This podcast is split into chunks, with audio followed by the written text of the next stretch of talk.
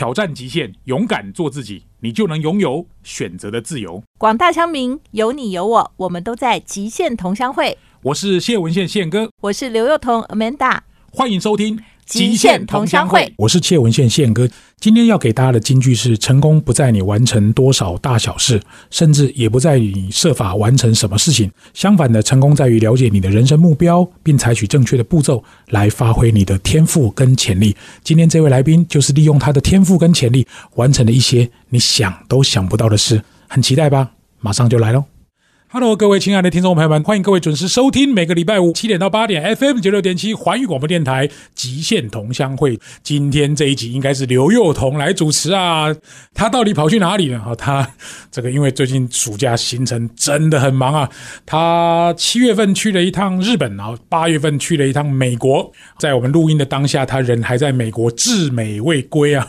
所以马上发讯息给我了，没有问题，我们是。好同事、好伙伴，我就马上帮他代班。祝大家中秋节快乐，烤肉快乐！烤肉千万不要吃太多啊，月饼点到为止哦。这个跟大家一起家人相聚，我觉得就是最美好的事情。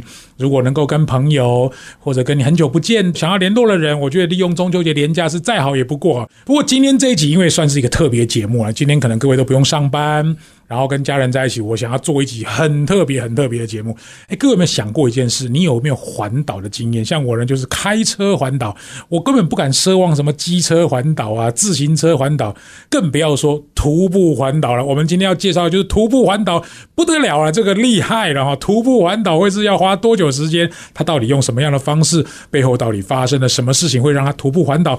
今天跟大家介绍的是绝旅旅行社的共同创办人蔡明伦。Hello，大家好，宪哥好，然后还有各位听众大家好，那我是绝旅的明伦，太好了，因为你的名字啊就是明伦，我有好几个朋友都叫做明伦，但是这个旅行社应该不会跟人家重复叫绝旅，介绍一下你的旅行社好不好？好，那绝旅大概在五年多前成立的，那我们当初在绝旅这名字怎么发想呢？它来自英文字 journey，journey 的中文是旅程的意思，对，那我们不用 play，不用 tour，不用 travel，因为我们觉得只有旅程才能被好好细细品味。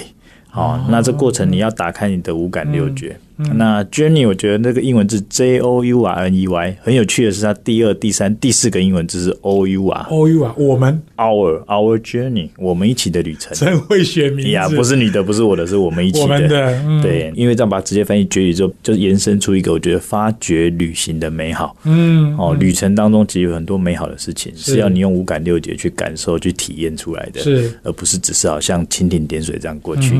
所以呃，你是这个旅行社的共同创办人，是好。其实我周边也有不少做旅行业的朋友，是当然疫情前跟疫情后，我相信影响是很大。像我自己最后一次到日本旅行是二零一九年的十一月份，我去日本看棒球，那时候我还是一个人飞啊哇！但是二零二零年你也知道，就发生这个我们不想遇到的事。那可能是我自己影响，其实说实在也不大。可是对一个旅行社来说，二零二零的疫情前跟疫情后，可以跟大家分享一下吗？那时候在刚好二零二零年的时候，一月二十九号，我记得那时候大年初五上班，嗯，然后那时候我跟我的合伙人一来到公司就忙讨论，开始去做整年度的可能预算评估啊，甚至是怎么样去。控制成本，因为那时候大陆就开始封锁了。嗯，对。那我就觉得，因为这几年我们一直专注在台湾的旅游，我们跟一般旅行社其实不太一样。因为全台湾大概有四千多家旅行社，是。那我们是少数，就是专注在台湾旅游的旅行社。嗯。所以其实在这个阶段里面来讲，我们并没有像可能大家上市公司的旅行社，他们可能收入瞬间锐减，可能非常的多，可能剩下一成的，一成左右，对不对？那我们那年我记得在二月开始之后爆发之后，一直到五月那段，其实是大家恐慌恐惧，几乎都没。第一次对，可是就从六月开始就慢慢复苏了，所以其实我们在复苏当中，我们其实很快的客户活动其实很快的就有回来。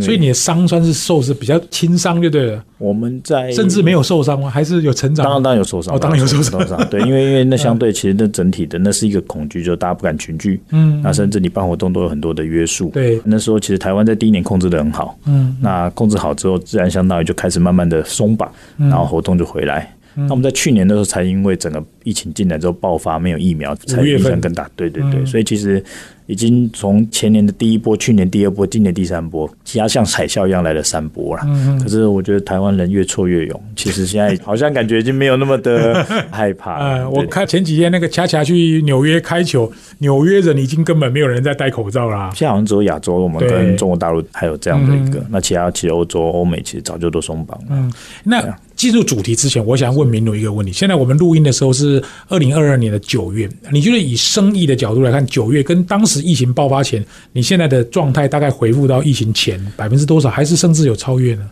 其实我觉得就已经恢复到百分之八九十了。哦，八九十，那已经算是很好了嘛。相较于其他旅行社，其他我们知道自己同业大部分好像恢复的还没有那么快。是那因为我们在这几年，其实我们一直专注就是在台湾的一些会展，嗯。然后甚至会议，还有一些奖励旅游部分。那这一块为了生意而去做一些活动的，他们会回来比较快。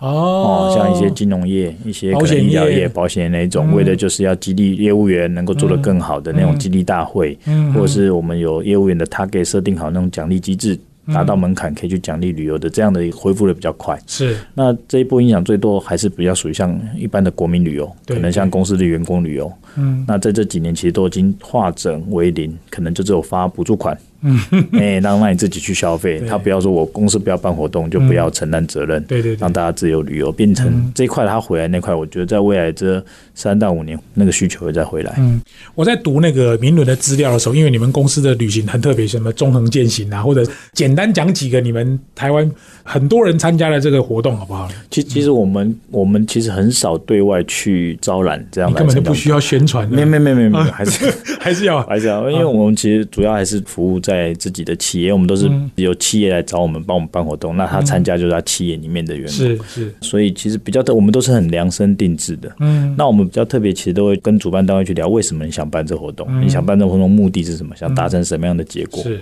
所以每一个活动其实大家都蛮量身定做的。嗯那我记得前几年比较深刻的是，我们因为我们那那家那家公司的产品跟葡萄有关系，嗯他在那个奖励大会之后，我们就把所有的团员三百位，我们带到新社的一个那边是飓风葡萄的产地，嗯。我嗯们在那个葡萄还没有从还没成熟前是绿色的葡萄，嗯。我们在那个很梦幻的绿色的整个葡萄树的下面办一个整个很浪漫的下午茶午宴，嗯。在那个地方做产品的发表，嗯。做大家活动的激励，嗯那它就会是很克制化的，是对一般人不太会有办法去体验到这样的内容。好，休息一下，不要走开，更精彩第二段马上回来。我是主持人谢文宪，宪哥，今天是我来代班。刘幼彤现在在美国啊，至美未归啊，马上就会回来了，哈 他就会很快回来跟大家服务哦。今天访问到的是蔡明伦，他是绝旅旅行社的共同创办人。刚刚我们听到明伦的故事，因为他们旅行的活动大部分都是帮企业量身定做。因为我看他的资料，还有一个很特别。划独木舟到龟山岛，这个什么一回事？跟大家介绍一下好吗？嗯，OK，那其实，在大概四年多前，我办了一场，就是走过中横无所不能，叫从合欢山，然后一路走走走走到泰鲁阁隔口，大概四天走了七十公里，嗯然后那连续走了两年。然后走一走，你就觉得，哎，走过之后，你就觉得、啊、这挑战好像稍微就没有那么新鲜感的那种感觉。然后我就是，既然我们在山里面，我们那个往海里面走，嗯。然后那时候我就划了一趟独木舟，那时候是从东澳出发，嗯，然后划到一个地方叫屋檐角，哦。乌岩角可能大家都没有听过可是这是台湾中央山脉的起点，哦，那个角非常非常的漂亮。嗯。当我们划了大概四公里，一个半小时的这样的一个游程之后，我我到那个角的时候，我很感动，就是我们可以站在台湾的起点看世界，因为就面对整个太平洋，嗯嗯在看整个浩瀚无际的太平洋。然后那时候我就慢慢兴起一个，我能不能透过划船你们再做一些什么可以缩嘴一辈子的事？我就开始 Google Google，然后看看有没有这样类似的事情。哇，嗯那有一家游戏橘子公司，我知道他的执行长非常非常热情。然后那时候让我看到一个故事，他们就是做大梦计划，嗯他每年都会花一些经费，然后招募一些有志青年，然后干一些大事。嗯那他们其中一些就是把六七个青年培训之后，就从台湾这样滑到龟山岛再滑回来哦。这件事很激励了我。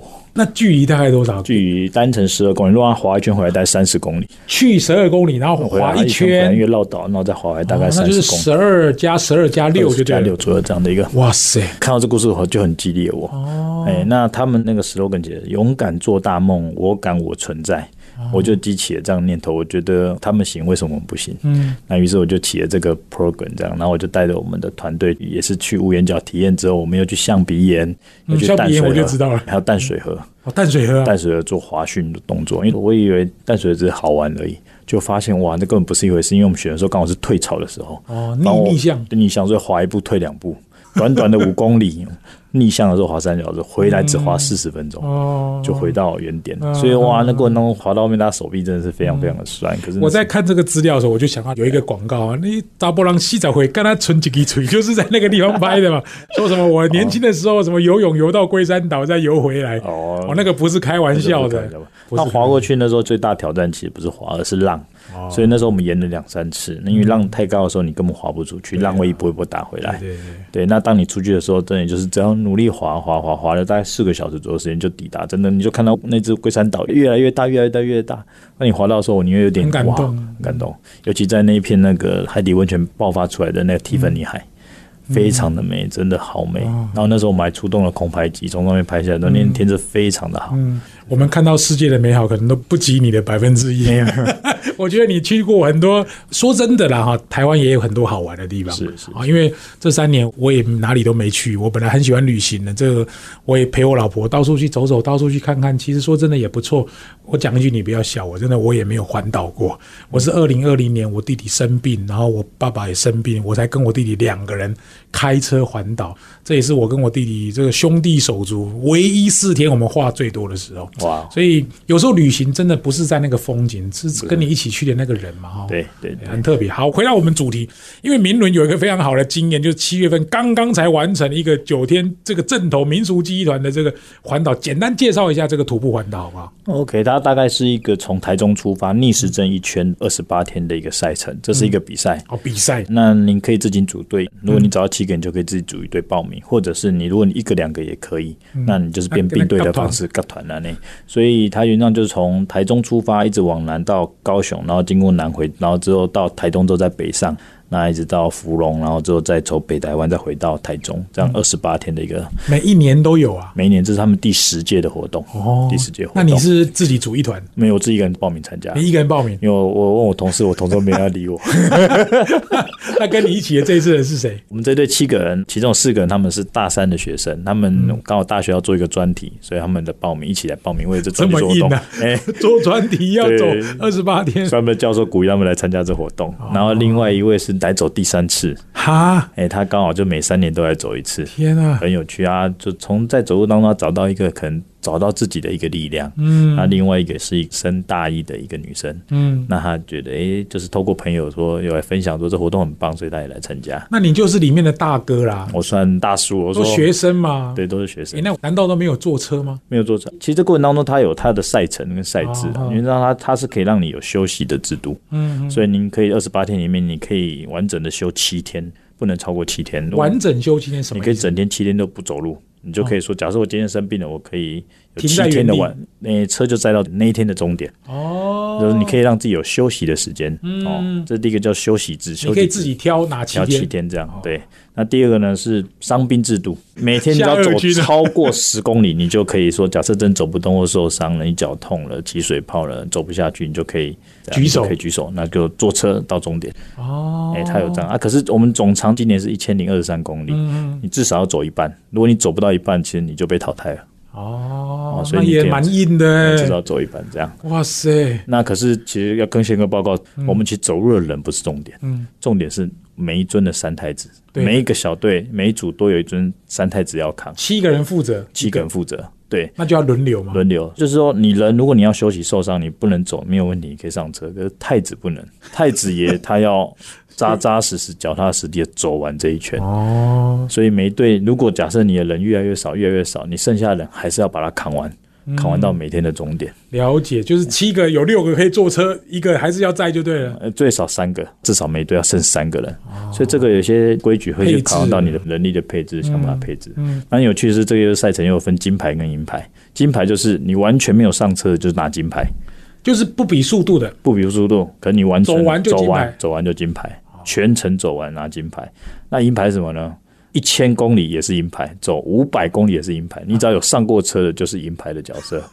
上过车最多银牌，对不对？对，最多银就是银牌的。那所以，当如果你想要拿到金牌的荣耀的时候，你就要想办法在这二十八天，你能够完整的走完。你不能生病，不能有心情不好，你不能脚痛，不能走，等等等相关的，他都正在考验你所有的生理状况、心理状态。嗯，那你起心动念是什么？好，这有趣。一波台波起去做这，这个不是这个真有很累吗？去年我邀请了就九天来在我一个客户的场合金章大会里面做表演啊。那那时候是五月份的时候，嗯，所以疫情很严重，严重三级警戒。对，所以我们客户愿意办活动，那九天愿意来支持这活动，正头。那那时候在台南，所以我们想要借由打鼓这件事情来去消灾解厄跟祈福。嗯，所以我们在一个晚宴上面正头九天来做这样协助。这份心我很感念在心的。嗯，他们在今年就说，我就看他粉砖跳出来，噔噔，哎，今年是第十届了，三太子要换战甲。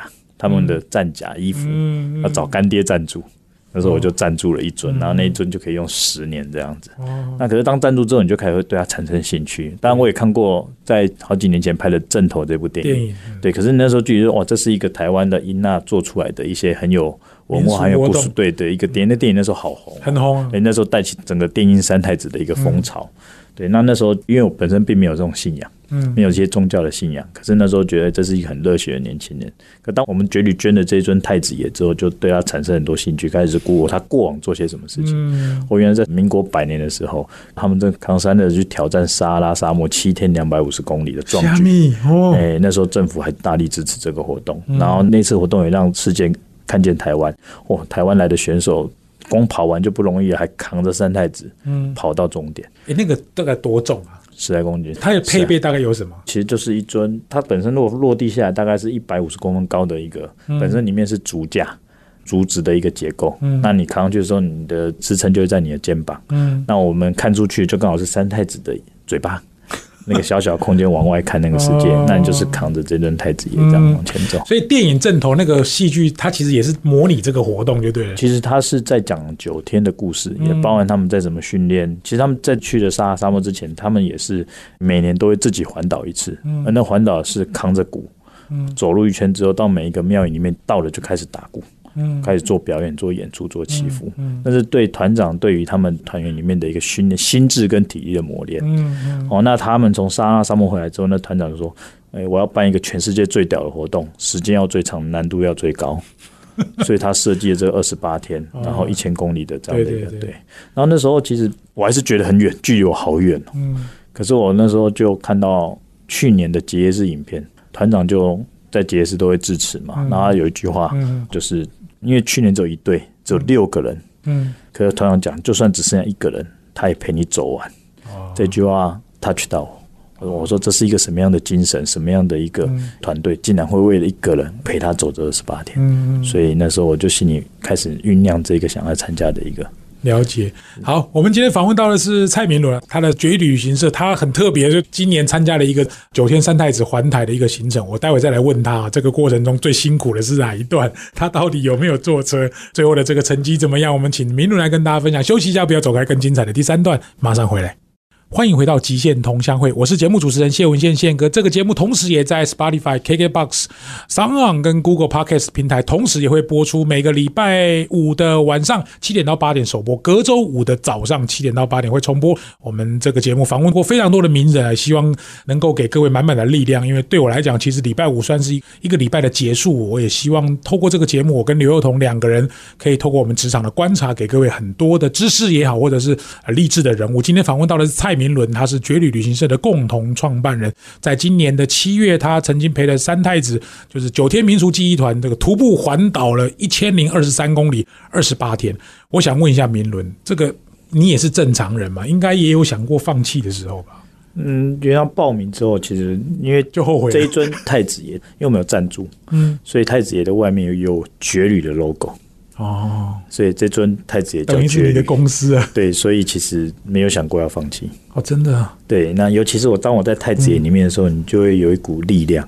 嗯，那反而就是当我外面走累，因为我们轮流会轮流嘛，因为每天都在都是十五分钟，那一公里左右我们就换人换人换人，因为不可能一个人这样扛很久。嗯，所以就人。那个当我到太子爷里面的时候，我突然觉得，对，就是不会有那种放弃的念头。哎。就是就是要走完。就要走完，因为我给自己就是我是背着绝旅太子爷出来走一圈的。那时候，当我看到团长说只有你一个人，我也要帮你扛完，我要带你走完这圈的时候，那个力量就打入我心里面，然后我就开始慢慢酝酿两三天，才跟我两个老板请假。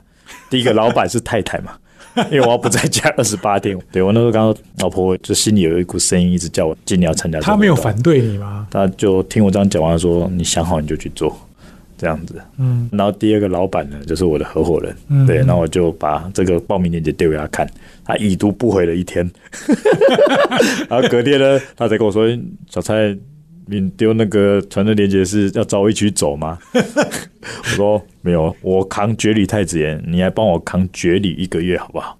好啊，绝对没有问题，精神上绝对支持你，所以我去走一个月，我的合伙人就在公司哇，好感动。一起，对对，嗯。所以两个老板搞定了，我就开始备战，所以我五月份每天就跑步一个小时啊，我知道这个过程你要有足很辛苦够脚力。那你儿子呢？我走，因为他在一年级，七岁就跟我走阿朗伊，八岁的时候跟我走过中横，九岁跟我划独木舟。当我知道要说，爸爸，你七月份要去环岛，我要跟你去哦，嗯他就主动是要跟我说他想跟我去这样子。嗯嗯，哎、那过程当中呢，他脚力其实没有任何问题，他没有一颗水泡，然后他每天就走得很开心，嗯他感觉不是很累，然后他觉得他自己玩得很开心这样。嗯那他有参与多少路程？六百三十二公里，他走了六百那。也很厉害。他到后面又要上车之后，他觉得他不是金牌，他就可以每天说：“爸比，我走半天。”当我们那时候烈日正在头上的时候，爸比，我上车喽。他就上车可以到终点休息。那每天他会自己找他自己想走的节奏。了解，对，那我觉得 OK 了。所以他都没有水泡啊。他没有水泡，他走得很好。那你呢？你的状况呢？我的状况，我这二十八天里面，其实我把它分成三个阶段啊，因为大概就是从如果台中出发一直到高雄这一段，我把它叫做适应期，嗯要适应烈日，适应睡觉，嗯。适应可能长距离远征，因为我们在前面就走过最长四十八公里一天，嗯。那那天大概就要步行大概十二个小时，也就是说早上八点到晚上八点这样，中间你要自己吃饭，所以关门时间都到晚上十点多了。嗯。那嗯时候，那四十八公里听起来，如果以长期你有在运动，其实好像跑个马拉松三四个小时、四五个小时就结束了。可是我们其实是每天都要累积这个疲劳的 哦，所以那个其实很多像那时候在这活动里面，马拉松选手林怡姐她也有来做这样的咨询顾问。我们知道这种长期每天这样的一个是非常非常恐怖的一个赛事，这样。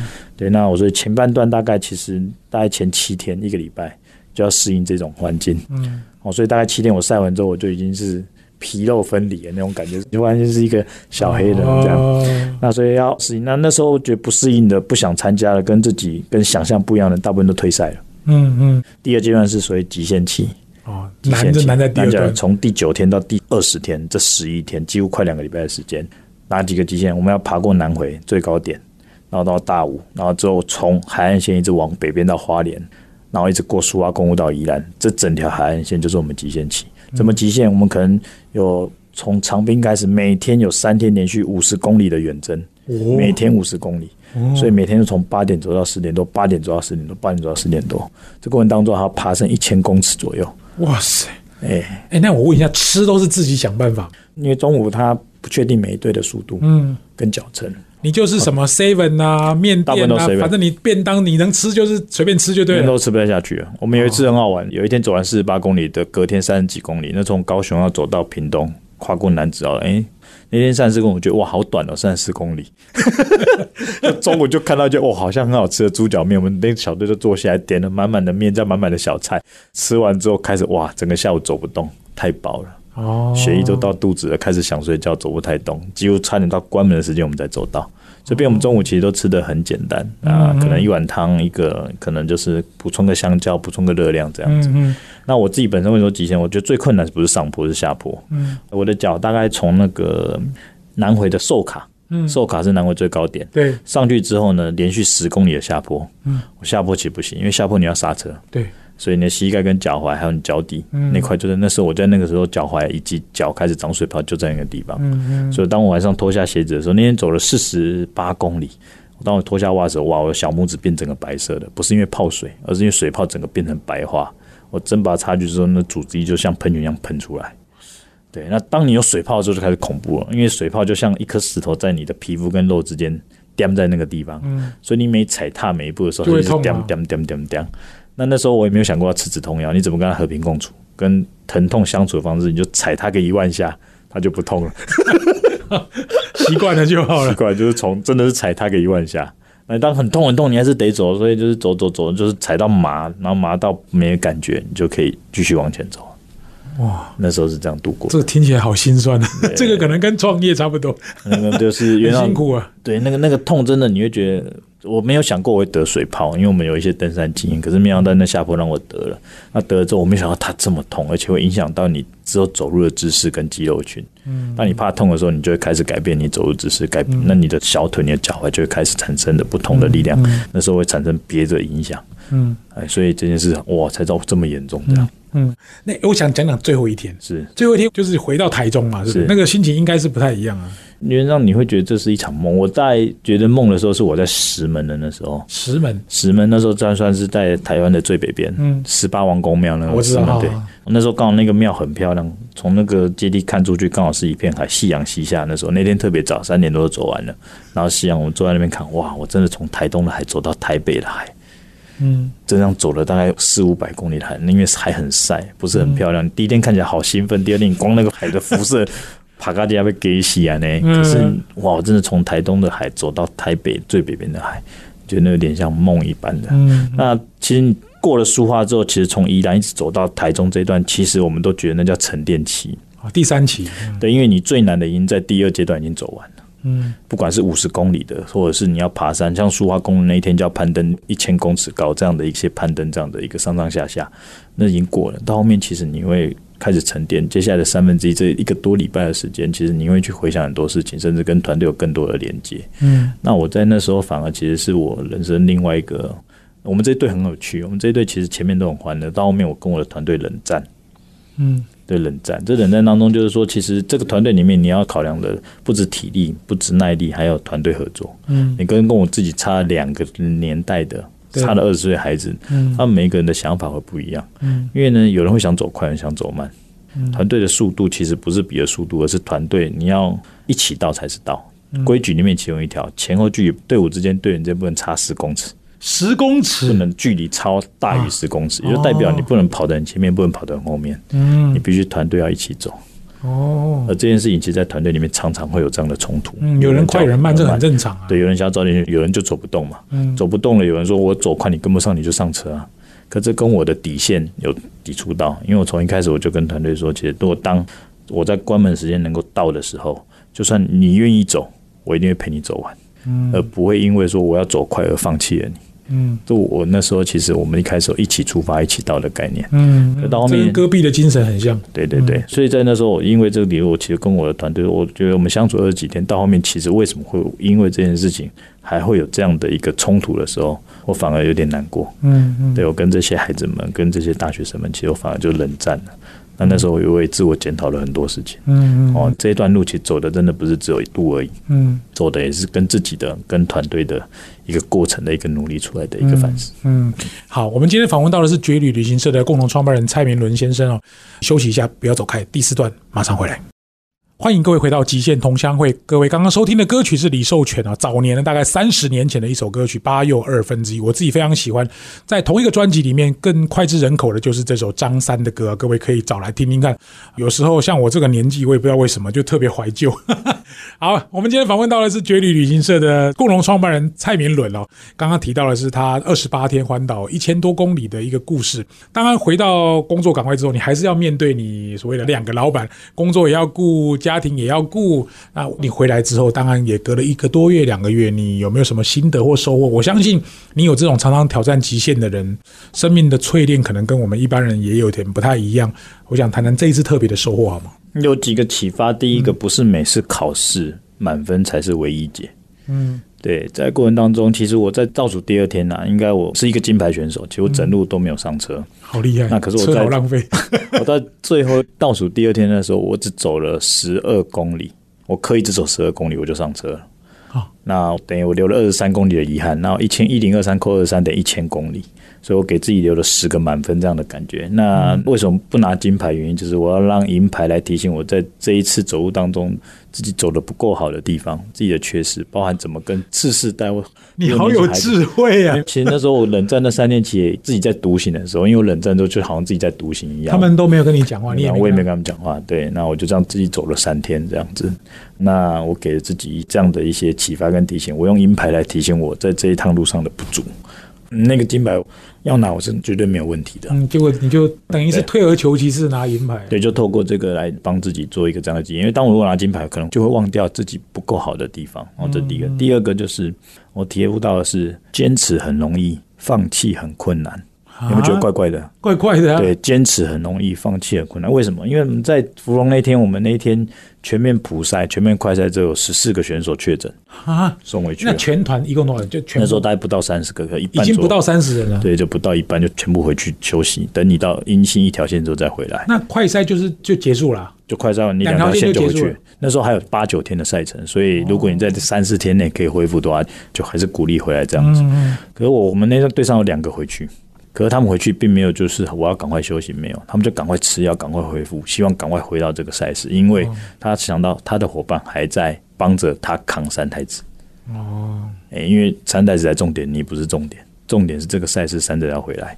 所以当如果你放弃了这个赛事，其实你的份、你的责任额，就被就被别人在扛了。哇！所以这件事它是一个团队合作，所以当我体验到坚持反而容易，只要一直走就好。可当你要放弃走这件事，其实很难。忍不下心，忍不下心，所以这也在自己的工作岗位一样。当如果好绝旅，或者是遇到这个海啸的时候，当我们如果预估会亏损，而我们放弃了绝旅之后，跟着我们这些伙伴，他们的生计可能出了问题，他们可能要重新面对自己人生洗牌的问题，或是找工作问题。所以放弃这件事，让我在接下来在经营事业里面，我觉得这件事情其实是我们要怎么更建设恐惧的是，不要那么轻言放弃你所设定好的目标，嗯，跟想法，因为放弃真的很困难。哇，你好有智慧啊！放弃真的是件真的事情。嗯，那你老婆或者是你合伙人怎么看你这个二十八天？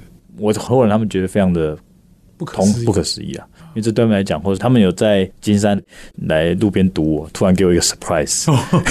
对我最后那几天，我大概有快将近两百位朋友在路上给我惊喜，这样我都非常受宠若惊。那原让大家在那马路边其实晒十几二十分钟太阳就受不了，然后。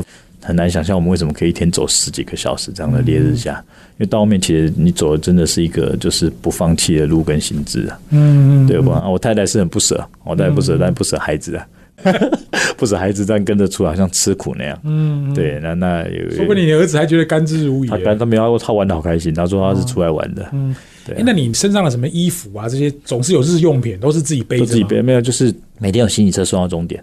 其实还有，我们就是好好的走完，好好把太子扛完。你有带电脑去吗？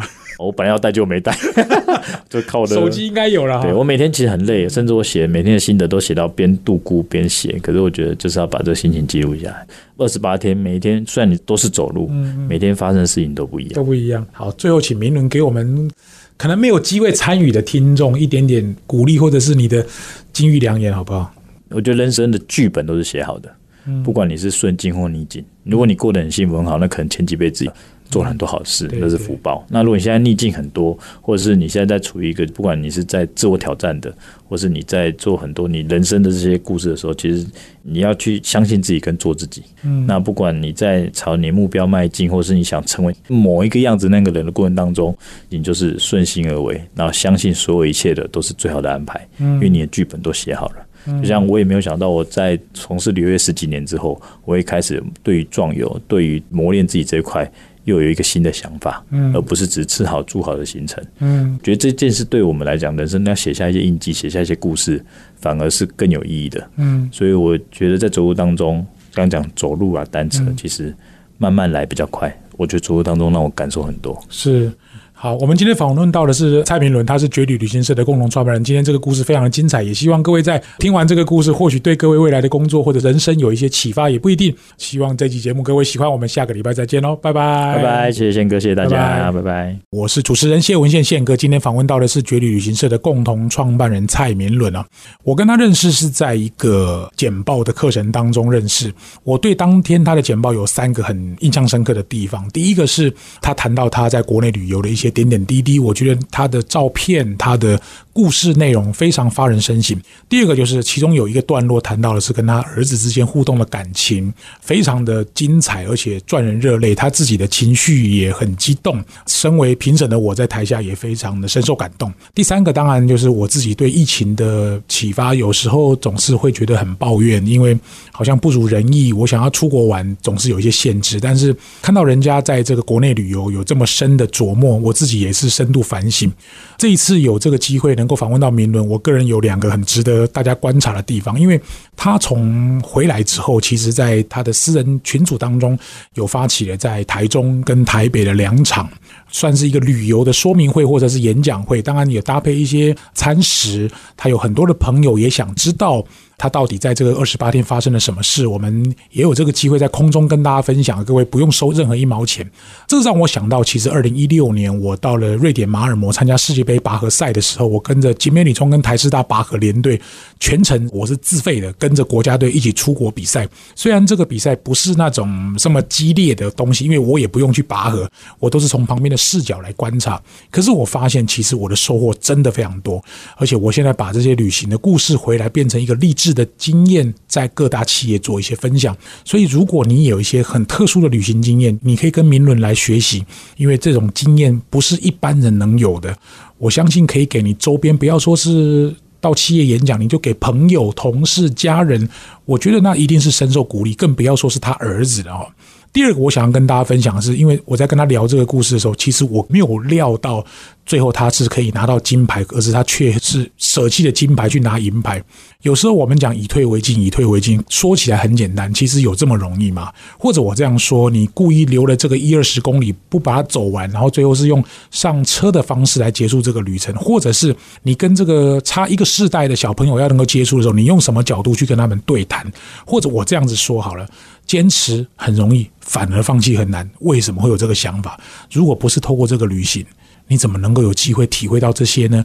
所以我们常讲啊，读万卷书不如行万里路。如果你真的很想要体验你的人生，坐在家里等是不会有机会的。或许人家就是跟人家不一样，这么大热天环台一圈，我觉得那个是真的非常了不起。希望各位喜欢今天这期节目，我们下个礼拜再见，拜拜。